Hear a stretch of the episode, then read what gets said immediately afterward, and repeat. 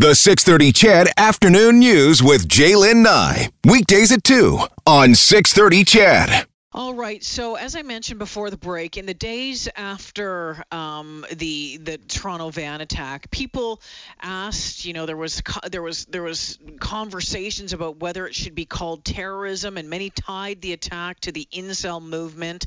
Our next guest has long disputed both descriptions. Phil Gurski is the president of Borealis Threat and Risk Consulting, director of the University of Ottawa Security Program, former analyst at CSIS. Phil, welcome back to the show. Thanks, Jalen.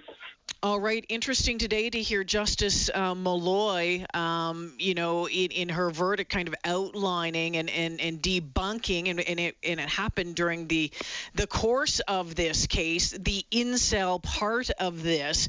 We had heard that originally he said that the involuntary celibate community fueled his desire to act, but then went on to say, when he was being talked to by other assessors, that the incel motive was a ruse designed to increase his notoriety.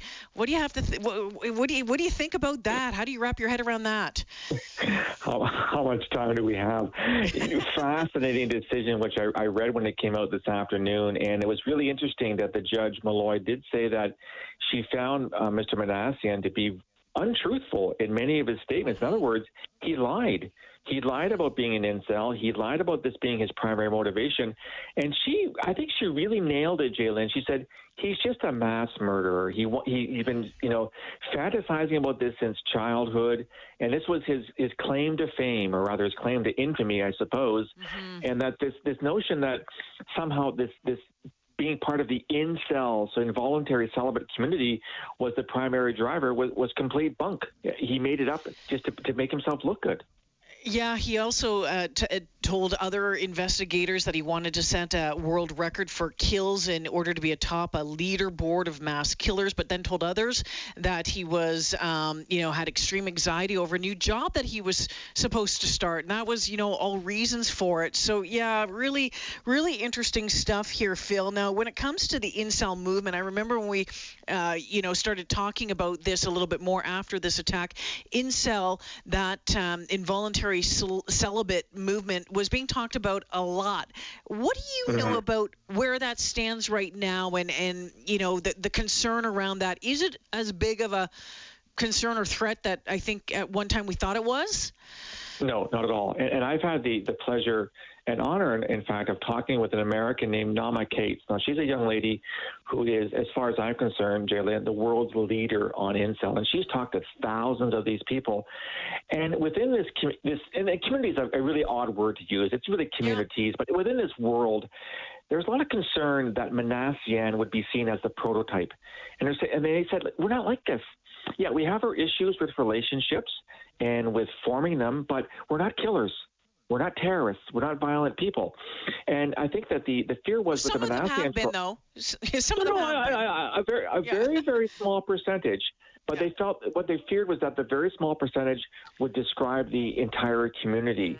And they said, we're not like that. So I think this ruling is really important in that it pushes back a little bit against this notion that the new priority for CSIS or the RCMP or law enforcement should be the potential of incel violence. And as you said, it's not zero, but it certainly isn't the great, threat to national security that people thought it was 3 years ago. So I think this judgment, I'm hoping people read it very carefully, and they question, their assessment. Is this really the kind of thing that we want CSIS and the RCMP to focus on? Yeah, and you held your ground all along, because I know that there was people that wanted to call this, terrorism. And I guess, if you were talking about, making people, terrorizing people, yes, that it did that. Mm-hmm. But in that legal definition of terrorism, this didn't fit. No, at the end of the day, Alek Minassian was a mass murderer. He, as you point out rightly in your introductory comments, J'lyn, he wanted to set a record. And mass murder is not terrorism. Yes, it's terrorizing, but terrorism has to have an ideological, a political, or religious underpinning under Canadian law. None of those applied in this case. He was just a mixed-up young man who wanted to be famous, or, like I said earlier, infamous, to kill as many people as possible. That's not terrorism. That's simply mass murder.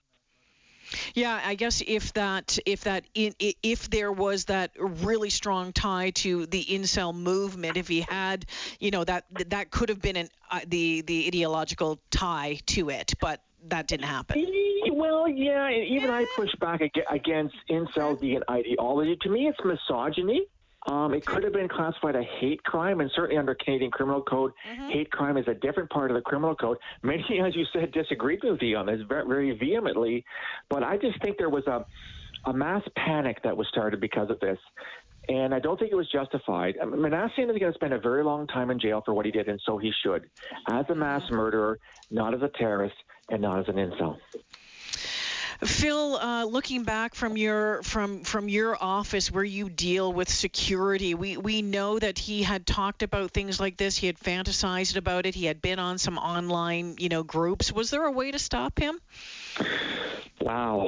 Yeah, so that's a $64,000 question. I think the answer is potentially yes. I mean, if you have the resources to be monitoring these online fora, I think you have a chance. The problem is, and this is going back to my days at CSIS, the vast majority of people that talk online don't do anything. Like, they're wannabes, and they have neither the intent nor the capability of doing so. So what do you do with those ones that you spend time looking at, and at the end of the day, there's no there there? I mean, you have to do due diligence, I think, but the vast majority of people that go on and on these forums and say things really shouldn't be expending resources from the security services. But, then again, the one that gets through, like Minassian, people say, well, why didn't you catch him earlier? Yeah. Why weren't you following him? Why weren't you monitoring his communications? To which I reply, give us the resources and we can do it. That's always the challenge in law enforcement and security intelligence. And Phil, you always give us so much to think about. I want to thank you for joining me this afternoon. My pleasure, J'lyn. You take care.